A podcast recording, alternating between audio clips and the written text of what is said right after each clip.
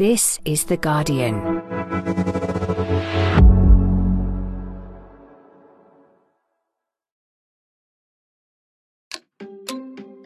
It's been another week of extraordinarily high drama in British politics, starting with the news that Nicola Sturgeon is to quit as Scotland's First Minister. My decision comes from a place of duty and of love. It's the end of an era for Sturgeon personally after eight years at the top, but where does that leave the Scottish landscape she dominated for so long? Meanwhile, at Westminster, Keir Starmer confirmed that former leader Jeremy Corbyn won't be allowed to stand as a Labour candidate at the next election and issued this challenge to critics on the left. If you don't like the changes that we've made, I say the door is open and you can leave. We ask what that means both for the left and for a Conservative Party that built its majority on promising to get Brexit done and keep Jeremy Corbyn out. I'm Gaby Hinsliff, I'm in for John Harris, and you're listening to Politics Weekly UK for The Guardian. Joining me today are The Guardian's Deputy Political Editor Jessica Elgot, live from Westminster, and former Conservative MP and Cabinet Minister David Gauke. Hello, both. Hello. Hello. It's been a really big week, so we're going to get right down to business and start with Nicola Sturgeon. After an extraordinary run at the top, she has announced her retirement. She'll stay on as an MSP until the next election, but the SNP will elect a new leader. It's not a total shock. Uh, after eight grueling years, including leading Scotland through COVID, she's hinted a few times that she'd had enough, but the timing is certainly unexpected, and it's prompted a few questions about why she's going. Echoing New Zealand's Jacinda Ardern, who recently quit saying she had nothing left in the tank, Sturgeon said she was a human being and had basically reached her limit. When I entered government in 2007, my niece and youngest nephew were babies just months old. As I step down, they are about to celebrate their 17th birthdays. Now that I think about it, that's exactly the age to be horrified at the thought of your auntie suddenly having more time for you. My point is this giving absolutely everything of yourself to this job is the only way to do it. The country deserves nothing less. But in truth, that can only be done by anyone for so long. For me, it is now in danger of becoming too long. A First Minister is never off duty, particularly in this day and age. There is virtually no privacy. Even ordinary stuff that most people take for granted, like going for a coffee with friends or for a walk on your own, becomes very difficult. And the nature and form of modern political discourse means that there is a much greater intensity, dare I say it, brutality to life as a politician than in years gone by. But the announcement follows a police investigation into the SNP's finances that hits quite close to home. Sturgeon's husband, Peter Murrell, also happens to be chief executive of the SNP, plus a bruising row over trans rights. Jess, first of all, what do you think Nicola Sturgeon's political legacy will be? She didn't deliver Scottish independence, but has she moved Scotland a bit closer to it? Um, oh, that's a very difficult question to say about whether she's she's moved Scotland closer to it because almost by the fact of her resignation, she is moving Scotland further away from it. She's one of the most formidable politicians of the last decade, perhaps perhaps the most formidable of the last decade in UK politics. She does leave pretty big shoes to fill, but will, will there be a bit of a sigh of relief at Westminster, David, that such a formidable opponent has, has gone? You must have come across her professionally over the years. Yes, I did. Um, we were both members of a of a committee that was dealing with Brexit, so we had various cabinet ministers and the first ministers of uh, Scotland and Wales, and she attended that. And I think Jess's word "formidable" is the is the right one. Um, it wasn't necessarily the sort of warmest and friendliest of environments, um, although I had some sympathy with some of her concerns. Uh, but yeah, she she's really tough, uh, and she's a very effective communicator. Uh, and I think you know, go back to the sort of pandemic period, and you look at the press conferences that she was doing, and compare that with Boris Johnson's press conferences. Know, if you were Scottish and you looked at that, you think actually we could make independence work because um, here is a proper serious person who can run a proper serious country. In terms of the reason that she that she actually resigned now, I mean, she was always very good as a communicator at flipping between, as you say, having that kind of that gravitas, that kind of leadership skill, but also doing human well. You know, when I interviewed her, she flipped in conversation very easily between, you know, quite high level conversations about Scottish politics and talking about, you know, her time as a sort of teenage punk. She was a great reader. You know, she was a voracious. She felt it conveyed a hinterland in a way that not all politicians do. You you know the pressures of being in public life, David. Do you, do you buy the argument that she'd just like her life back and that there's no deeper story to why she might be suddenly announcing her resignation now? I think it's unusual. I mean, generally, I mean, some people do sometimes reach a point where they've had enough. But generally, if you're so absorbed by the job and so interested in politics, um, you know, you don't normally walk away you know, at, at, a relatively young age and just say, actually, I've had enough. I want to go and do something else. That I do find that surprising. Uh, and so you do wonder why, why that is. I, I, you know, my personal view is that, that it's not quite clear where the SNP goes next. I don't just mean in terms of who succeeds her, but what's their strategy now? Um, you know, how that they're not going to get a referendum the idea of using that general election as a as a sort of quasi referendum was sort of falling apart as an idea. Um, she got herself on you know very difficult position on trans issues because of the the rapist case. She'd looked very very uncomfortable in media interviews in recent weeks.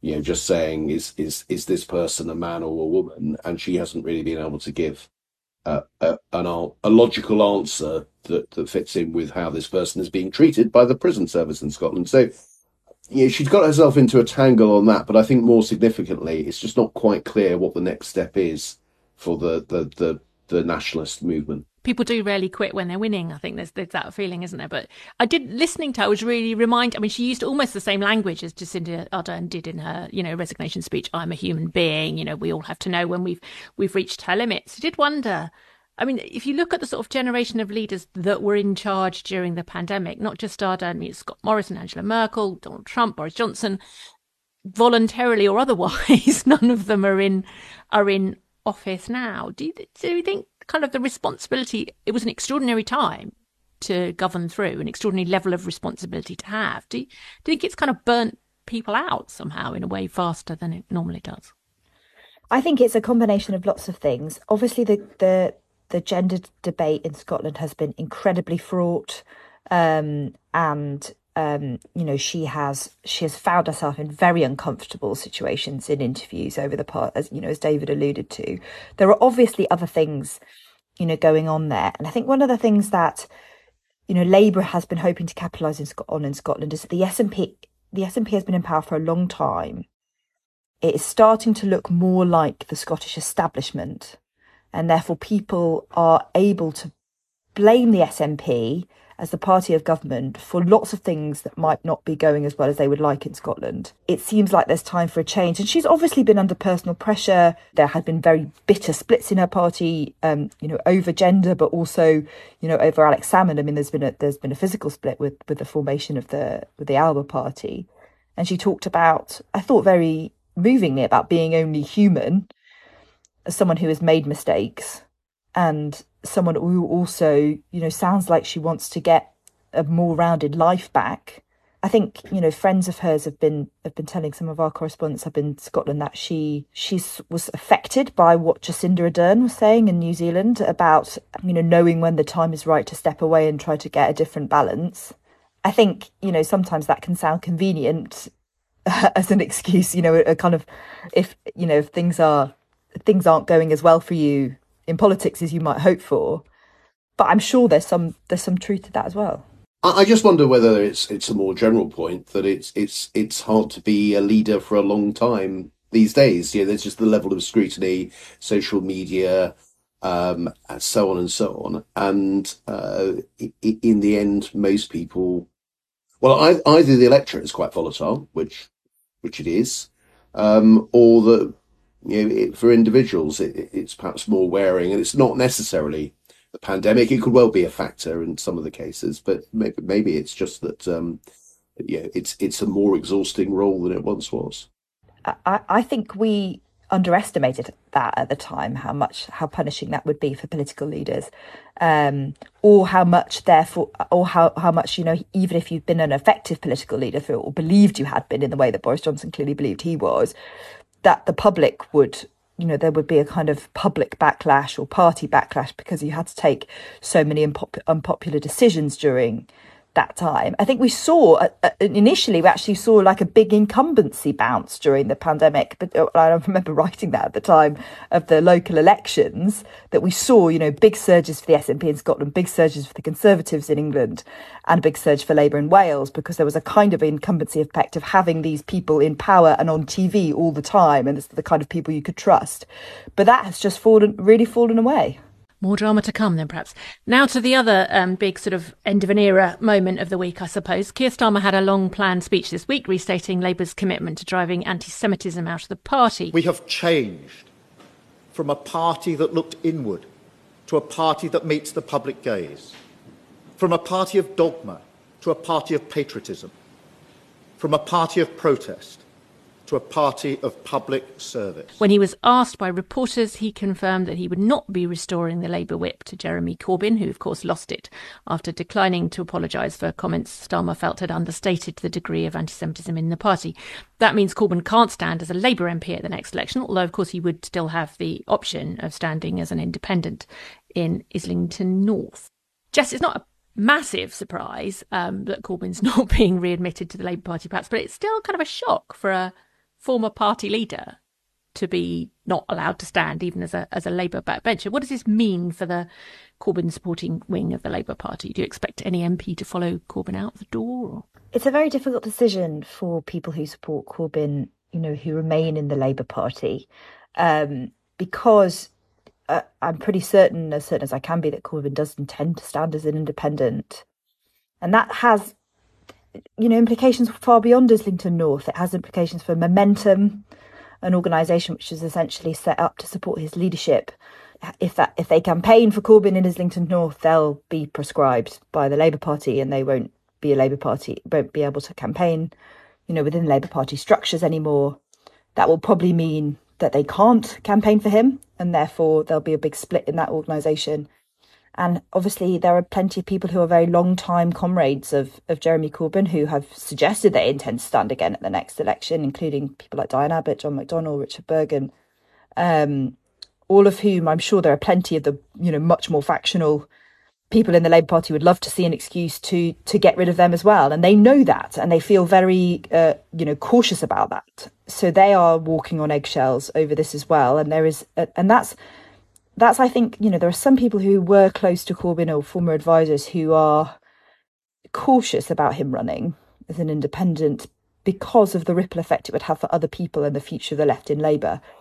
You know, for people around Keir Starmer, and it, you know, Starmer doesn't take any persuading to be hardline on this issue at all. But there are people who are very hardline who are around him who have helped kind of reshape the Labour Party around him. You know, that's great. It's the fight they want to have. But you know, there's a risk. There's the other risk is that he could win Islington North. I think that there is a very, very real possibility that he could. Yeah, it's a it's a fascinating. It's a fascinating. And who would stand? Who will stand for Labour for him? It's it's it's a it's a plum seat, but it's a very, very, very difficult race. Going to be a bitter one, isn't it? I mean, David, we, you saw this in a way. Um, it went in the, with the Tories who lost the whip over Brexit and had to consider whether they would want to run as independents, could stand as independents. Are the odds kind of stacked against independents often, even if they're well loved locally. Well, I can obviously speak with a certain amount of personal experience here. Um, I didn't want to didn't want to dredge up you, you, were, any you were, you were tactfully dancing around that, Gaby. but uh, yeah, no, if we're talking about um, you know MPs with major parties who lose the whip and then decide to run as independents, um, I, I'm, I'm, I'm, i can speak on this subject. I, I, have some I have some insight on this. Um, the um, well, of course, my one of my biggest problems was in fact Jeremy Corbyn because running as an independent because people said, "Well, I've got to vote Tory because that's the only way of stopping Jeremy Corbyn." Um, so he's not going to have that problem. Um, so maybe maybe he will do maybe he will do better. It's it's it's interesting. First of all, I think Keir Starmer's right to lean into this, and he's probably a bit annoyed that Nicola Sturgeon has made her announcement today, so it doesn't get as much coverage um, oh, yeah, so she made the announcement on the same day, so it doesn't get as much coverage as it would otherwise have done. Um, I think in terms of Jeremy Corbyn running, my personal experience was it was terrific fun. Um, but if people think that Labour are going to win the general election fairly comfortably, uh, then they might well. I think that increases his chances of winning in Islington North because people won't feel well. Yeah, uh, it's not going to affect how the government is, is is going to be. If the election looks tighter, then I think he'll he'll he'll struggle. And it's well, it is hard work. You have to put an infrastructure in place, but he's got months and months on which to do that. He can make use of the momentum infrastructure. He could probably flood the seat with activists. Um, but you know, in, in, the end, very often voters are asking which of the two main party leaders do I want to be prime minister, and will vote accordingly. Uh, and that was the biggest problem I found as an independent, um, is that you know the, the answer is you either vote Conservative or you vote Labour, or why would you vote for somebody else? Starmer must be feeling pretty confident to have done this. We have to assume he must feel that there's, you know, there's something in it for him that that he defines the Labour Party as as non-Corbynite is, is and that that's useful for him. But it, it was still a bit of a risk. Start off this kind of divide. I mean, it could all get very ugly very quickly. That invitation for people, Labour people, to leave if they don't like it, you know, that was a bit of a throwing down of the gauntlet there. It, it was, but look, I, I still, you know, looking at it from the from if you're looking at it from a conservative perspective, is how do you attack Keir Starmer? He's quite a hard person to attack, partly because he's not that well defined in in a lot of his views. Um, but the the the one that I think does still have a bit of resonance is well, you know, you sat beside Jeremy Corbyn for some years. You wanted to make Jeremy Corbyn prime minister in 2019. Now, you know, everybody in politics kind of understands the difficult position that people are in, and do you stay around the table or do you resign in principle? Yeah, these are these are can be quite tough and finely balanced judgments, but but I think it is a line that is quite effective for the Conservatives. That you know, here is this person who is so obviously unsuited to high office. And I think the more Keir Starmer defines himself against um, Jeremy Corbyn, the easier it is for him to deal with that conservative critique. And uh, the more likely it is he will appeal to those people who voted conservative last time. So I, I, think he needs to risk this. This is a this is a problem for him if he's not seen as tough enough. And the tougher he is, the better. I think electorally it is for him. But there'll be a lot of Labour voters and members, Jess, for whom this is a very painful moment. You know, it's leaving behind something that they believed in very intensely. I think, you know, the calculation is is everything that David said, but also, you know, about what is the national moment for Labour looking like in 2024. The national moment is mostly about bringing back over people who voted Conservative in, in the last election. And for them, this is an, you know, therefore staking this is very important, particularly people who left the party because of Jeremy Corbyn um, or felt they couldn't vote for him. That's so important in so many seats. So even if they lose Islington North, the kind of the, the gain across the country nationally from taking this is is is important. I think I think there are you know we have seen a lot of people leave the Labour Party over the treatment of Jeremy Corbyn. So therefore you kind of get to a critical mass of like if you haven't left yet, then you know how many more people are there to leave um, and also you know i think there is a calculation which which david also touched on which is about you know how is it looking for labour in 2024 do people feel like they need to give every vote counts they they're so desperate to get to get out the to get the tories out i think they're i think the belief in in LOTO is that that that will be the prevailing view rather than people being sort of confident of a Labour win. And therefore, you're you're in a different situation in somewhere like Islington North than you would have been, e.g., when you had people like George Galloway standing, or you had you know Ken, Ken, Livingstone running as an independent, you know, in the mayoral, where Labour were in government. And you know it was safe. You know it took perfectly safe for people on the left to to vote for independence or vote, you know, for a more left wing candidate. I think their gamble is that people will not feel like that in 2024. Let's pause here for a minute. Up next, we'll talk, uh, talking of divisive issues about Brexit. Yes, I'm afraid it's creeping back on the agenda again, and we will discuss why.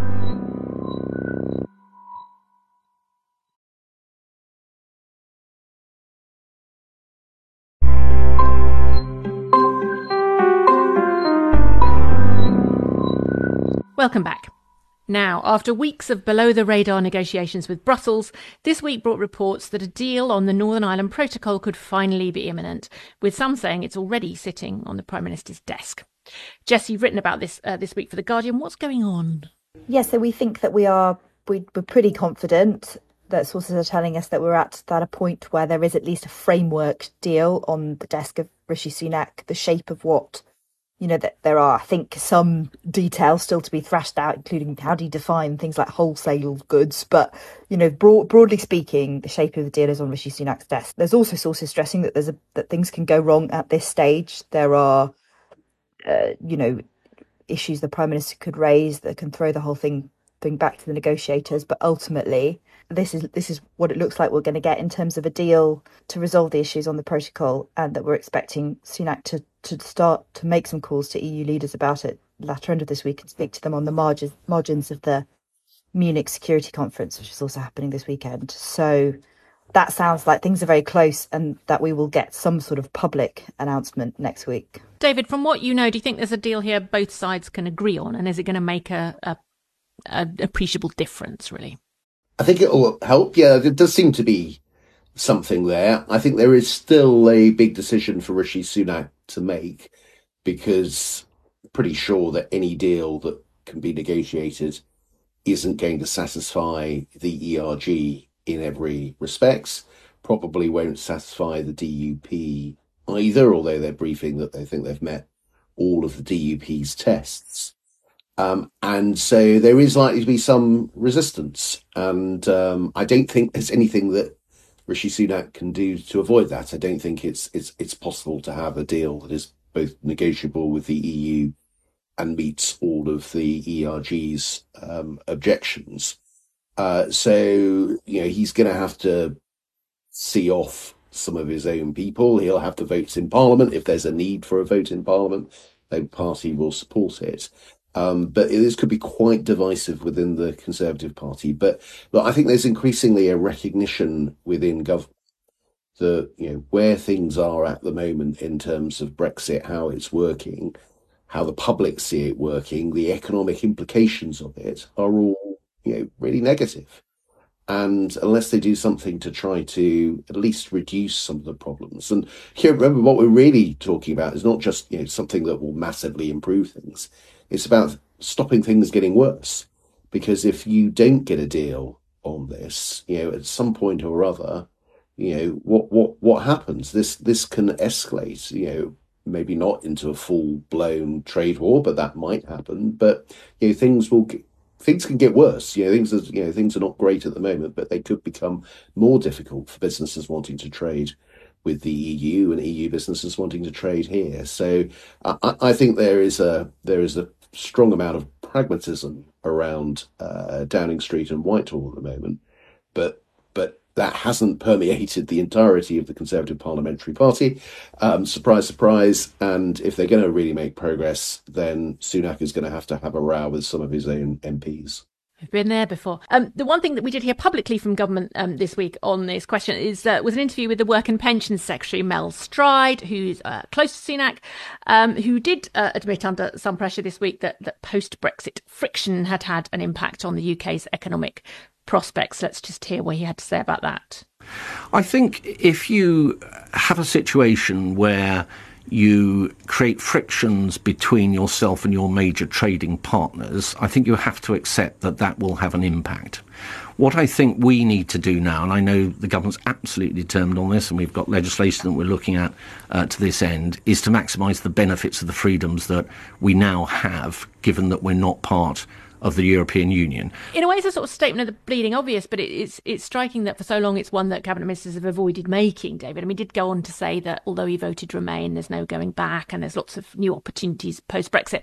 But do you think there's been a slight change of tone within government? What's that telling us about what Sunak's thinking? Yeah, I think there has been, and and I think what potentially we might be about to see is is almost a Brexit truce. I'm, I'm, I'm I could overstate this, but Labour don't want to talk about Brexit very much.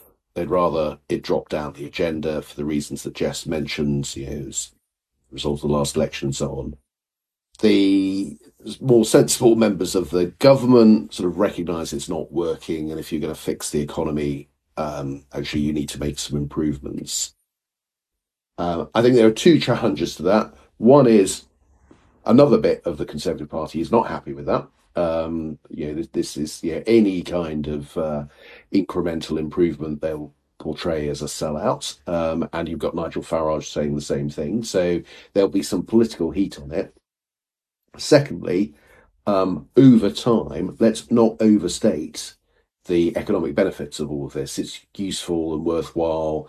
Uh, and yes, it stops getting things worse. And, you know, to be honest, it's a big improvement on, you know, Brexit wars. But it is not the sort of big transformative, now the British economy, you know, can pound ahead because, you know, we've removed all the friction. You're still going to have a heck of a lot of friction. You're still going to have disadvantages for doing business in the UK. And there is still there are still going to be people popping up and saying, look, if we're really serious about growth, we need to go further and faster. And you know, if it's not rejoin, um, then it's customs union or single market or both. And I don't think the debate is kind of going to go away. But it does feel. I mean, the problem with both those agendas feels to me, as you say, that you know, you, the the kind of changes that are acceptable to everyone are by their nature very small, very limited changes. They don't necessarily deliver huge bang for buck. They don't. There's a danger of everyone falling into a zone where you know you make a huge fuss about very very slightly improving Brexit, and the public just says, "Well, I don't, I don't notice. You know, I can't can't feel the difference." Is is any of that going to actually take us anywhere, Jess? Or is it a sort of 10 year project to get back to some kind of rational? I think that there, I think we are, we're start, we're starting to approach, uh, you know, point, at least in the country, whether, whether that's true in Westminster or not, whether you can have a ra- rational discussion about Brexit. But you just got to look, I was looking at some of these, these polling yesterday. I mean, Brexit is used to be the, used to be seen as a kind of top priority for 72 to 79% of voters and it's now down to 17% and you know people people you know even if people have moved on from a lot of the technical issues and that and now there are so many people kind of far more concerned about the economy or about the health service now there are people there are obviously an argument to be made that lots of those problems with the economy and indeed with the health service and, and, and especially staffing in the health service are actually a direct result of brexit and plenty of people will be will be making those arguments.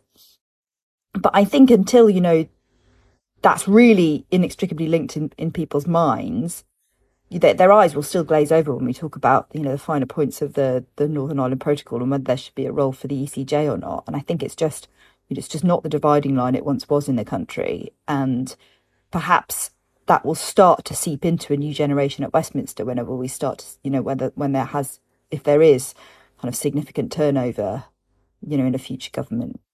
Do you think it's next Parliament rather than this one, David, that will that will finally reach that point of not not automatically sorting everyone into Remain leave and assuming that that that dictates their positions on everything and that that's the great dividing line? Or am I being a bit hopeful?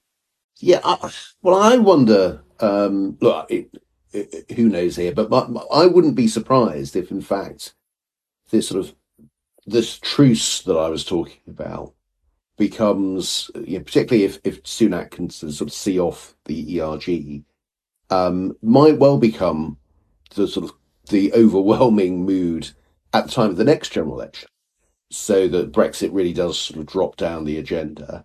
Uh, and you know both the main parties are focused on relatively small incremental changes. Labour then gets in, and then the mood will ch- could change quite quickly and before very much longer, people are saying, you know what, these incremental changes, they're actually not that valuable and they haven't made a huge amount of difference. And that at that point, you know, people will start to become a little bit, including in the Labour Party, but also outside the Labour Party, become a little bit more forthright, saying, no, actually, sorry, this isn't good enough. This this isn't still isn't a close enough relationship with the EU because we've still got all this friction, we've still got all of these problems. Uh, and in fact, we need something much closer still. So, so I, I, I can actually see Brexit sort of dropping down further in the next couple of years. But as we go through the next Parliament, it becoming a more and more contentious issue as people look at the limitations of our of of, of even a incrementally improved relationship. A temporary truce on Brexit. We'll we'll take that. No, no, we rarely get to end on a hopeful note. So I think before we manage to talk ourselves out of it, I'm going to stop you there. Thank you so much, both of you, this week. Thank you. Thank you and goodbye. Thank you for listening. I hope you enjoyed today's episode. If you did, make sure you subscribe to Politics Weekly UK wherever you get your podcasts. And even better, leave us a review, preferably a nice one. We should say that our sister podcast, Guardian Politics Weekly America, is covering this week's uh, standoff with China in more detail. If that was also of interest to you, Jonathan Freedland and Julian Borger look into why a story about a possible spy balloon launched by China quickly led to the White House having to deny the existence of aliens and how communication on this story could end up thwarting any US defence strategy to legitimate threats from China.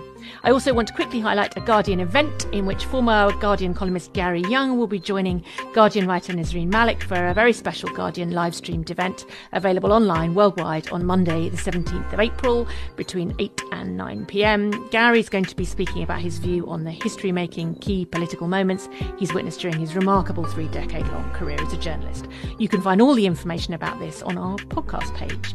Meanwhile, this episode was produced by Frankie Tobi, music by Axel Kacoutié, the executive producers are Maz Ebtehaj and Nicole Jackson.